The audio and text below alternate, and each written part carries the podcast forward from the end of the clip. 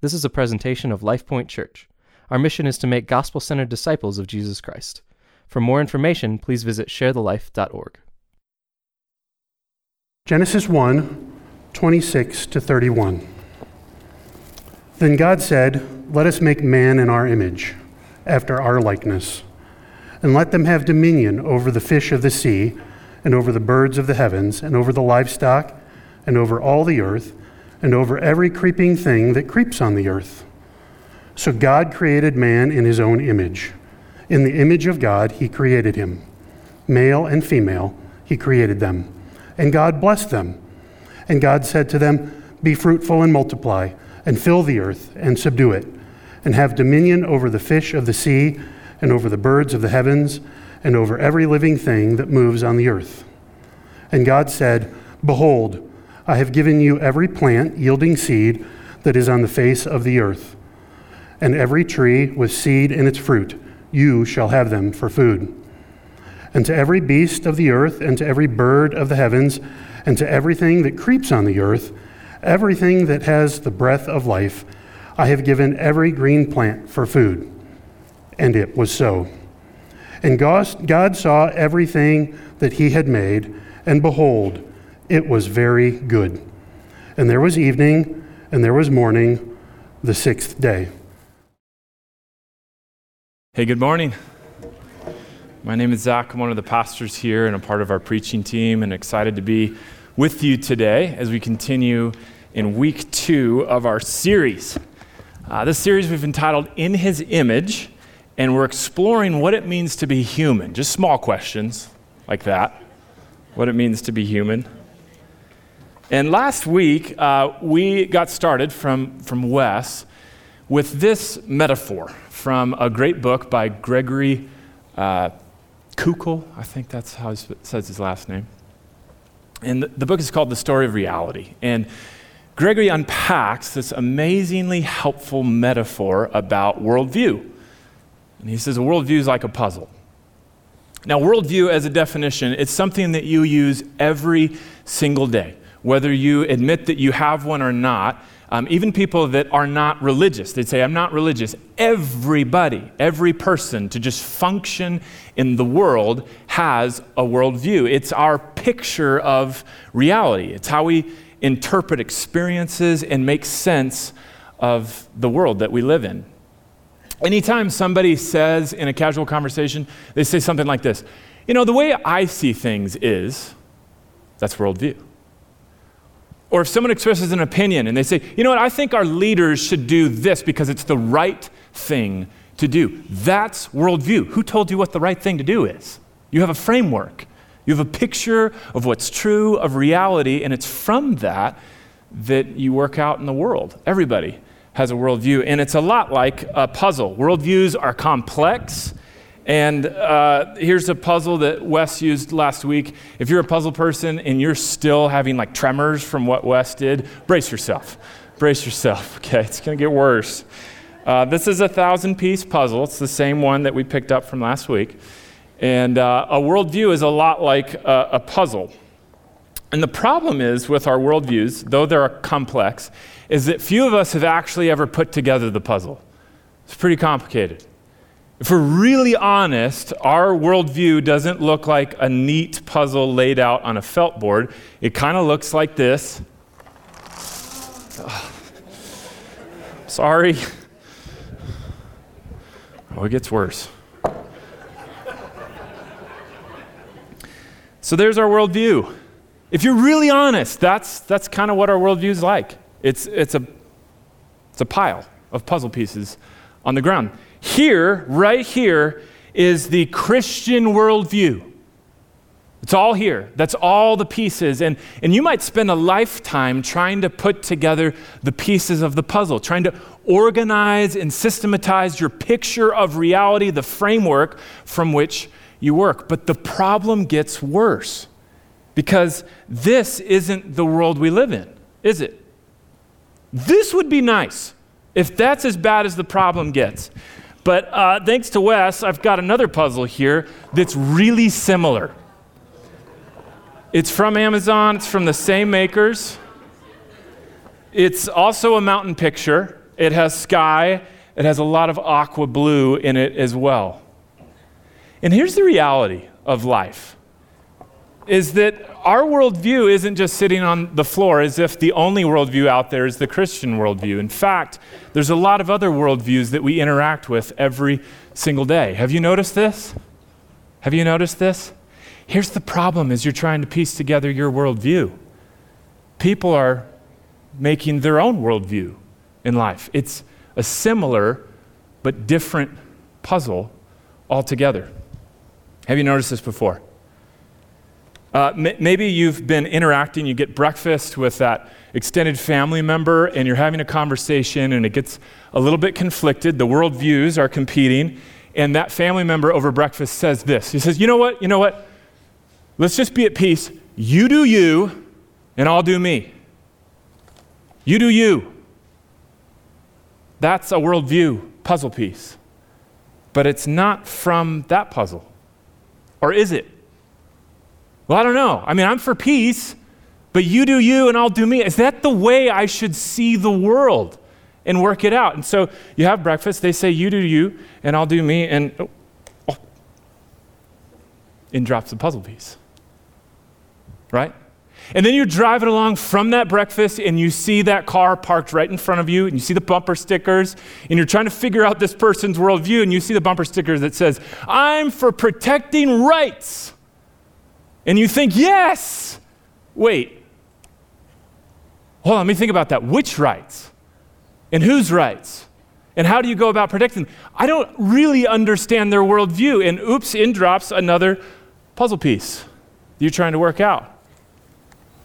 And then maybe later that day, you get an email at work from one of your coworkers and they have a new signature on the bottom. And not only does it have their name now, but they put an asterisk next to their name and it says, I prefer they, them pronouns. And you're a Christian and you want to love this coworker. That's your paradigm. That's your worldview you're trying to work out in this mess. And, and here comes this puzzle piece from a different worldview that doesn't fit and you think, what do I do with the signature on this email? Because I want to love. What do I do with that? And then you go out that night and you're with your friends and you love these people and they're hitting Old Town and they're saying, YOLO, YOLO, right? You only live once. And you're like, yeah. Wait, hold on a second. Is that, the, is that my worldview? You only live once. Well, I mean, like, seize the day, kind of. Oh,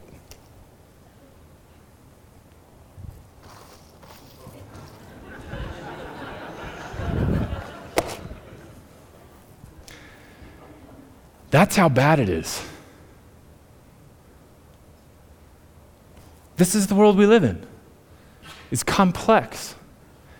And so, our aim in this series, in six weeks, we believe, and I, will make this point at the end, so listen carefully. I think our strategy in approaching the world needs to be building our framework of our worldview so that when you try to figure out two pieces in the middle that don't quite fit, if you don't have the edges built out, you don't have a hope. That's what this series is about. We want to put together a framework, just the outside. And last week, Wes put in the corners. There's only four of them. you find the corners, that's how you start a puzzle. They're the most important pieces.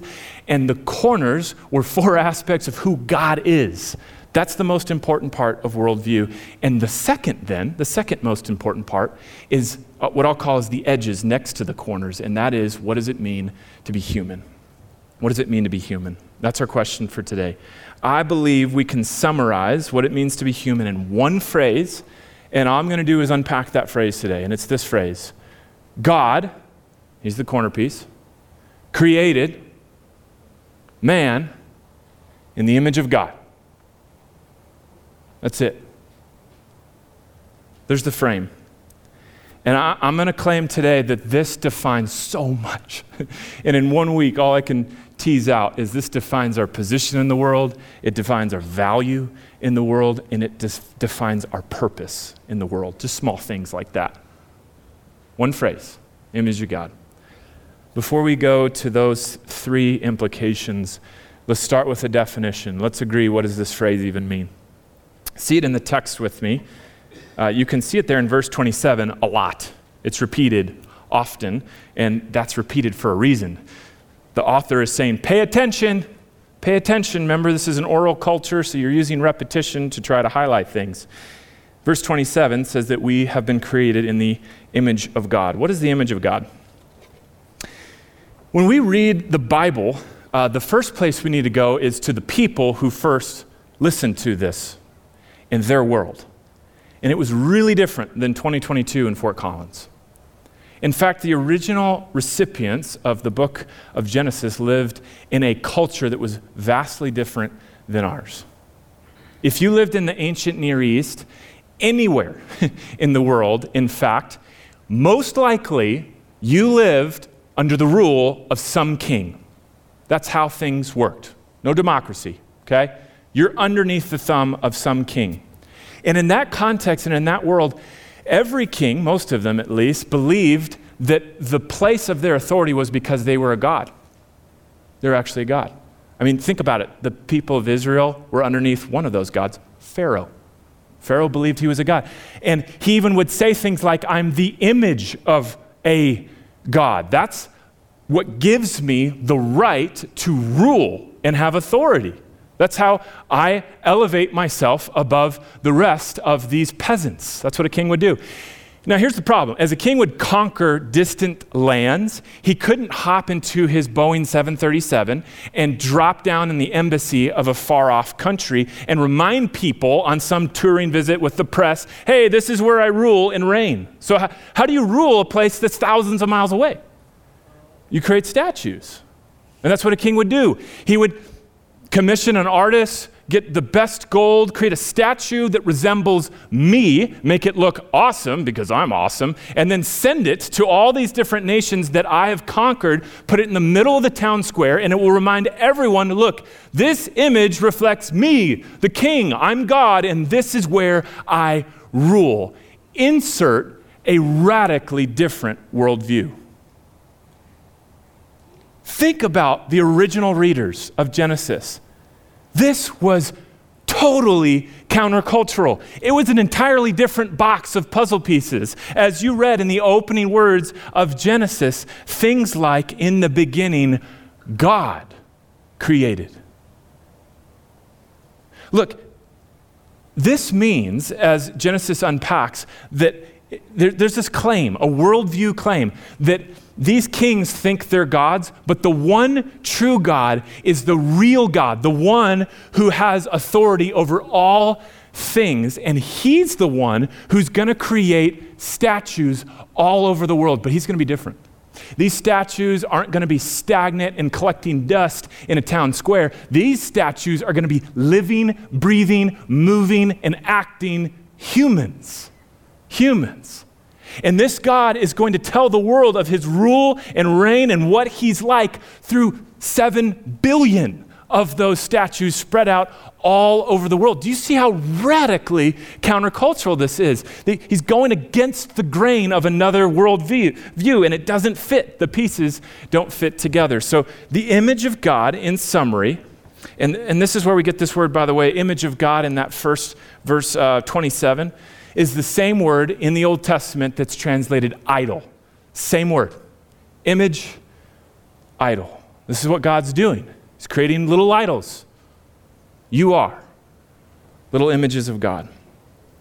So, what does it mean to be made in the image of God? Here's a, a quick summary of what it means to be in the image of God with three R words.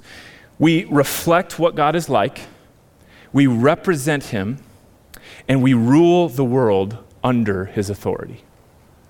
That's what it means. That's my working definition of what it means to be made in the image of God. We reflect what God is like, we represent Him, and we rule the world underneath Him. And I'm going to unpack that in these next three points. So, what? So what? okay, you got a definition. There's the image of God, and you move on in your Bible reading plan, and you cruise on by. so what? There's some massive implications of this simple phrase, and I, I want to highlight just three of them. The image of God defines our position, value, and purpose in the world. First, let's look at position. Being made in the image of God defines our position in the world. Uh, most people haven't taken time to put together the puzzle pieces, but they have to function with some mental picture or concept of their position in the world. Everyone does. Everyone does. And if you had a moment to yourself, every human has to sort of ask this question What's my position in the world? Where do I fit? Let's look for a moment at the picture on the front of the box. That's what we're going to do. Here's the picture, here's the picture. We're going to look at the front of the box. And God says, This is your position in the world. Look with me in verse 26. Actually, verse 27. Let's start there. Verse 27. So God created, notice repetition here.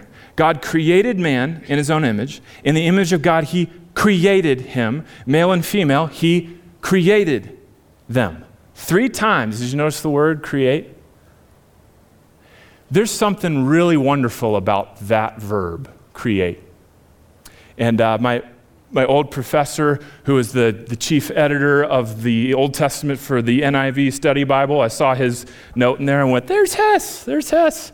He, he points this out. He says, Every single time this verb is used in the Bible, the subject of the verb create is only God.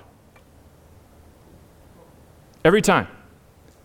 The subject which means God is never the object of whatever this word means to create, this special word. There's other words for make and create in the Old Testament, but this one that appears three times in this verse, God is the subject. That means God's the one doing this type of creating, and nobody else gets to do that type of creating. What is the nature of that creating? And it, see, do you see how this is, this is a polemic against every other cosmology in the ancient Near East? Every other story of how the world begins, every other worldview, Genesis is saying something radically different. You see, at that time, all the lower gods, when, when people tried to write in their religion how these lower gods created anything in the world, they assumed material matter existed first. And then the gods took the stuff and made stuff with it. Not our God not our God. He creates. He creates this word out of nothing. Raise your hand if you've done that. I mean, I can make a cute sculpture, but where'd you get the dirt? Whoa. Does God really do that? Does the rest of the Bible support that? Let's go to two cross references. Let's see if it's true. All right, Hebrews 11:3. You think this is true? Does he really create out of nothing? Hebrews 11:3. By faith, because this takes faith, who can claim they made stuff out of nothing? By faith, we understand that the universe was created. Do you see the word create? By, who's the subject? The Word of God so that, here's the key, so that what is seen, everything material, the leather on this Bible, was not made out of things that are visible. Whoa. Someone killed an animal and made the leather for this Bible, but they didn't create the animal. Is it elsewhere? All right, one more place. Revelation 4:11. If you're sure this is true, Revelation 4:11, worthy are you, our Lord and God, to receive glory and honor and power. Why? Why is he due glory? What's distinct about our God? For you created all things, and by your will they existed. Whoa. And were created. There's the word created. They existed by God. No other ancient Near East story of how the world begins claims that. This God is different. He creates things out of nothing. Before the world, there was God, just God. And then He creates all things out of nothing. Don't you see how this determines your position in the world, humans? No one gets to be the subject of that verb. No one. only God is the subject of that kind of creating. In, in other words, you get to be a created creator, you do not get to be the uncreated creator. That's who you are. That's your position in the world. And it's distinct from God. Do you see how? Oh, I love the Imago Dei. This is so important. It's, it's saying, don't get too big ahead because your position isn't God. You're not the center of the story. You don't create out of nothing. God did that. And your position is underneath Him. The only reason you have any living, breathing breath in your lungs is because He's the uncreated one who created all things. This is who God's is. Do you believe that's your position in the world? Have you worked out those pieces of your worldview? I mean, do you live it? Do you live it?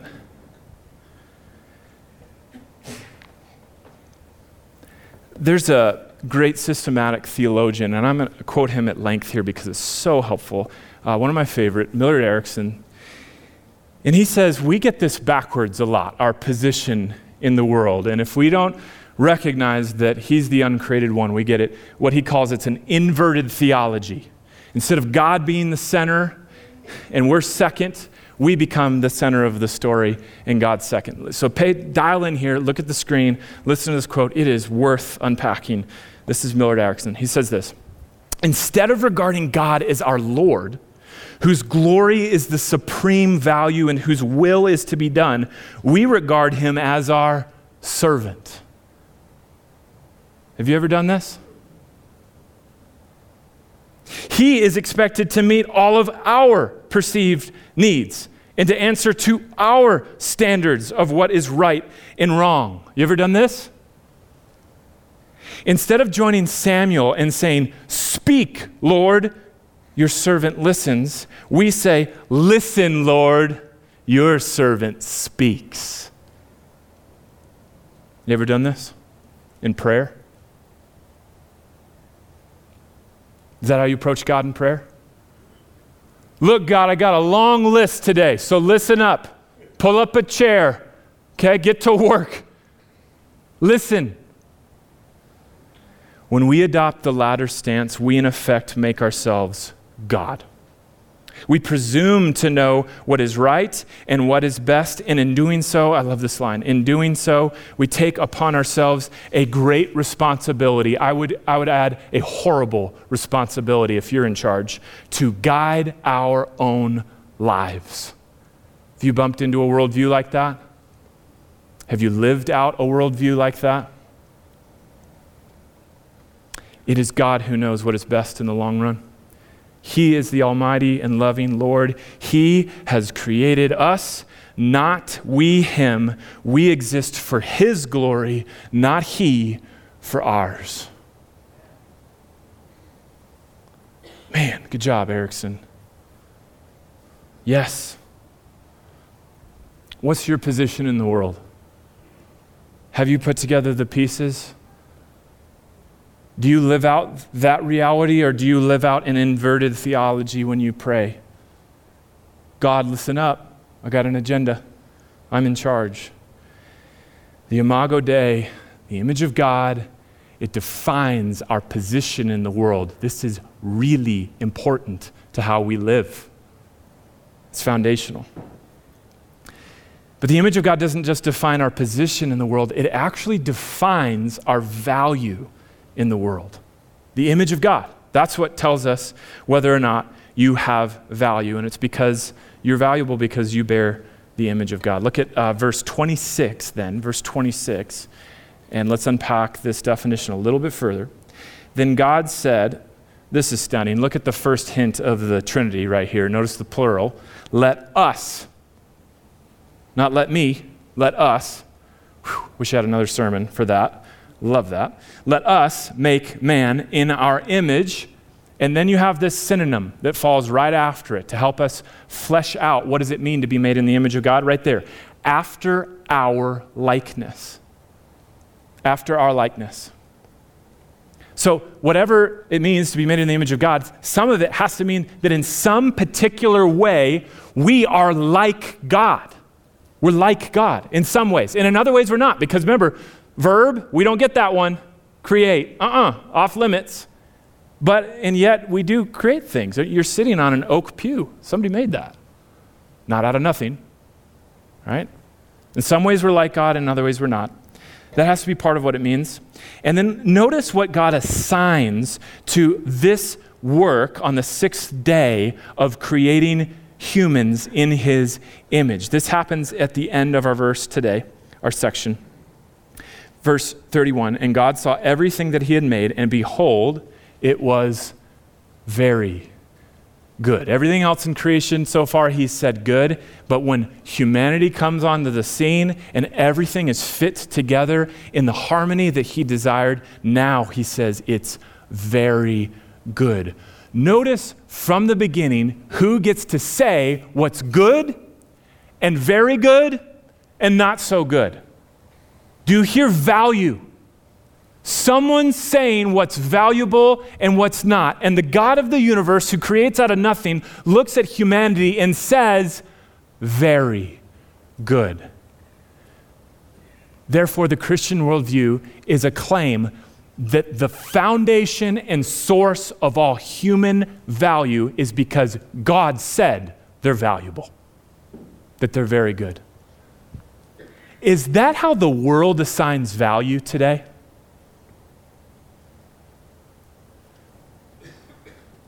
How, how does the world assign value? What do you think? Here, here's a few ways. These are just off the top of my head. Come up a few ways I think the world assigns value. I think the world assigns value based on whether you're useful or not in society. Right? I mean, American culture especially, the more productive you are, the more valuable you are which works in a worldview until you have a disability and you're unable to produce in society in the way that others have. What does that say about your value then? And we've got a conflicting worldview. People dropping in their pieces. Wait, usefulness? Is that the basis of human value? It's not fitting with my paradigm. Usefulness. What about influence? Oh, in a YouTube culture? Is it not true that our world says the more influential you are, the more valuable you are? If your video goes viral, we'll put ad campaigns behind you. And we'll even give you a platform to then, because you're a YouTuber and you're 23 years old and you've really figured out your worldview, so we'll give you a platform to tell the entire world how to live life. What? I help me with the pieces of that puzzle. Just because your thing went viral, you're more valuable. What are other ways we assign value? We assign value because you're beautiful, don't we? Beautiful people are more valuable. That's our worldview. That's the culture you live in. We assign value based on sex. Certain cultures say men are more valuable than women. Where do we get this idea? We assign value based on the color of your skin. So your skin's lighter and you have less melanoma and you, you, you are somehow worthy? You have more value? How do you get. Do you. I should have 12 puzzles up here. Don't you see how complicated it is? Without this framework, how do you function with all these different worldviews? How does someone get value? And the Christian worldview claims that you're valuable because God says you're valuable and you're made in his image. Uh, a favorite pastor theologian, Tim Keller, unpacks this. I think he's one of the best at, at understanding our culture. And he makes this great claim. I think there's so much truth behind this. He, he asks this question How do we then base the value of a human in a culture that increasingly denies that God even exists. So, if, if originally, maybe at least in the American culture and our forefathers, based human value and dignity and worth in our founding papers because we're made in the image of God, then if you take God out, where do we find our basis anymore? what happens? And Keller argues persuasively that this begins to happen. He says two things happen with these two different views. A Christian worldview, one that acknowledges that God exists and that we have value because we're made in his image, means that the circle of the kinds of people who are valued and loved and protected will only expand. It will expand in society. But when you take God out of the picture and you don't have that as a foundation, every culture and worldview that does that, that circle contracts. Are you tracking? So it's like this Christians, our worldview should be because every human is made in the image of God, we should be champions of the poor. People that don't smell as good as you because they haven't had a shower in a month and they live on the street, Christians should say, expand it. You matter. Christians should make eye contact with homeless community members and they should look them in the eyes and say, You matter. That's the Christian worldview. And the Christian worldview expands, especially those that are deemed unvaluable in our society and minorities in the vanilla valley of Fort Collins. We should be champions of minorities in our community, saying, You matter. My worldview brings you into the circle of human worth.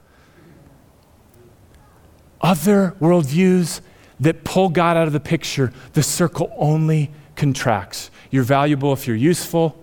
So if you get old, like really old, well, you're not useful in society anymore. I mean, this goes dark.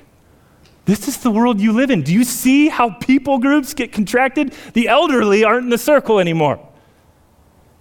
The unborn aren't in the circle anymore when we lose the image of God.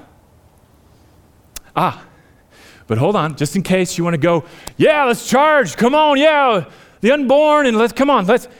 You go running out. Hold on a second. Yes, yes, yes, you should protect and value that unborn life, and you should also value and love the man and woman who chose to get that abortion. Why? Let me show you a text. James 3 9 with our mouths, we bless our Lord and Father. And with it, with your mouths, with your words, standing in the street, hearing about somebody who's gone through that, we curse people. We shame people. Why is that a problem? What's the uh oh? Why can't you shame someone? because that person is also made in the likeness, image of God. Whoa! This blows up the puzzles. Christians can defend and protect the rights of unborn, and they can love lavishly and not shame those who've experienced that and made that choice. Look, that blows up worldview paradigms. Christians should be champions of people's worth. Are you a champion? Do you live out that worldview? How do you interact with those in our culture who are deemed less valuable? Do you get on the train of our culture and esteem and value those that maybe shouldn't have as much influence as maybe we give credence to? Are you protecting the rights? Do you love? Do you value? This is the Imago Dei. This is image of God. It defines our position in the world. It defines our value in the world. Look, if you're here, you're here and you're checking out church, I want, with everything in me, I want you to know you are valuable. You're a walking miracle, carrying the image of God. Do you know your worth? It's not just our position, not just our value, but finally, it's our purpose. Being made in the image of God defines our purpose in the world. Let's look for some purpose verbs in this text. Look at Genesis 26, and we'll also look at 28. Let us make man in our image, after our likeness. Okay, so I, am like God. I know my position before God, but what's my purpose? Let them have dominion over the fish of the sea, the birds, over all the earth. Skip down to verse 28. You'll see that word again. And God blessed man and woman, and God said to them, Be fruitful and multiply, fill the earth and subdue it, and have dominion. There it is again over the fish of the sea. The NIV actually translates that rule, just like how we started. this is radically different than the ancient Near East worldview. Think about it. In a historical and cultural context, where the only people that get the scepter to rule is Pharaoh, because I'm God and I have the right to rule. Look what God does.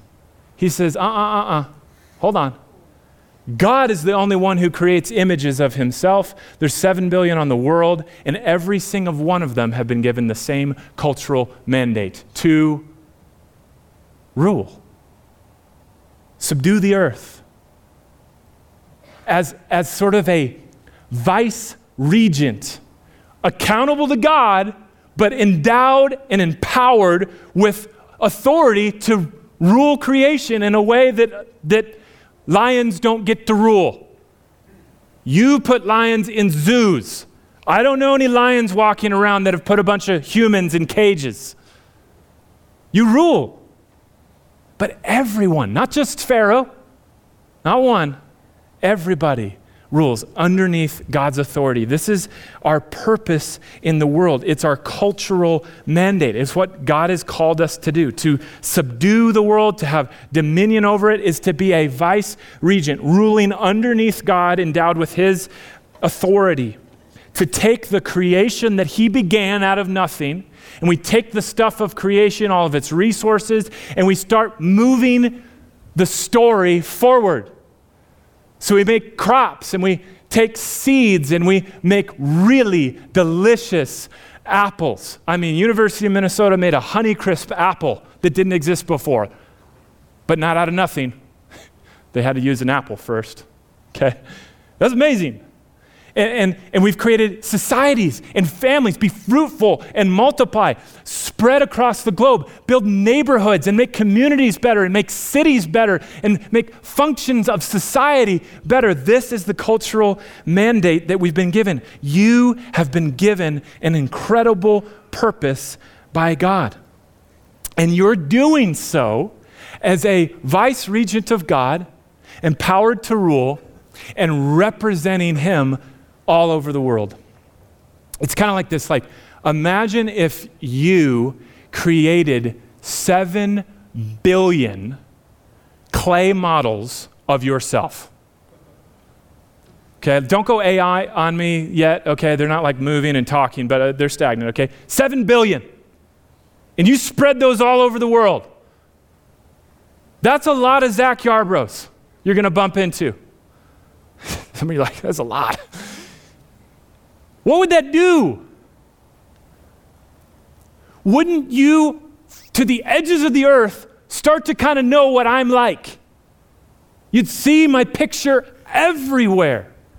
It would make much of me. This is what God's doing through you. He's made seven billion images, image bearers that spread throughout the globe, and his purpose is that people would know him. When you love someone, people go, Where, where do you get that? What's that like? Who's the original of that kind of love? When you forgive somebody, what is that like? Where'd you get that kind of grace to forgive someone? And it points to a, a great God who loves and forgives. This is our mandate.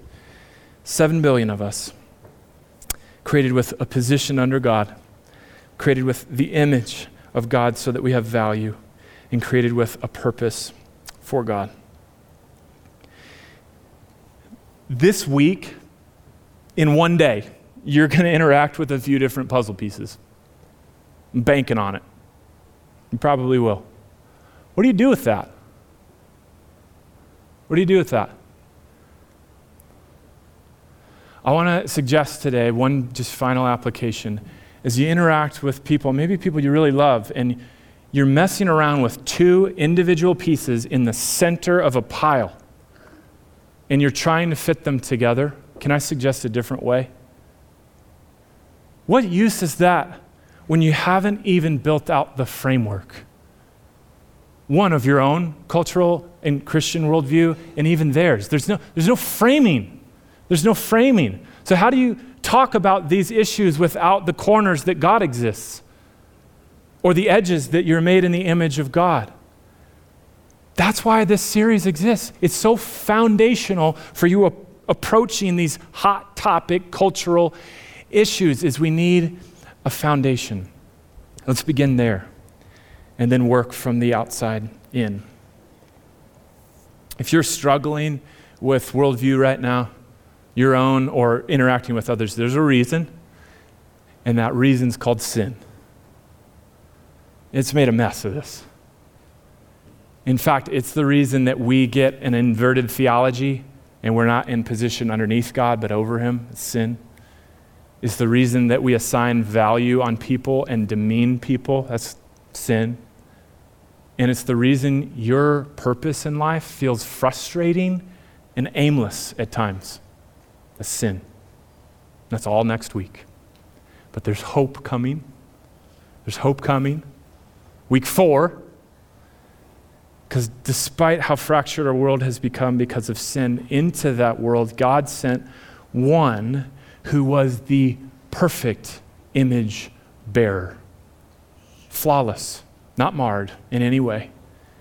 Jesus Christ Himself came to fulfill the right position as the Son of God submitting to the Father, the right value as He loved people who He interacted with that nobody loved, and the right purpose to be obedient to God. This is our Savior. This is a presentation of LifePoint Church. Our goal is to encourage and equip people to become fully developing followers of Christ. For more information, please visit sharethelife.org.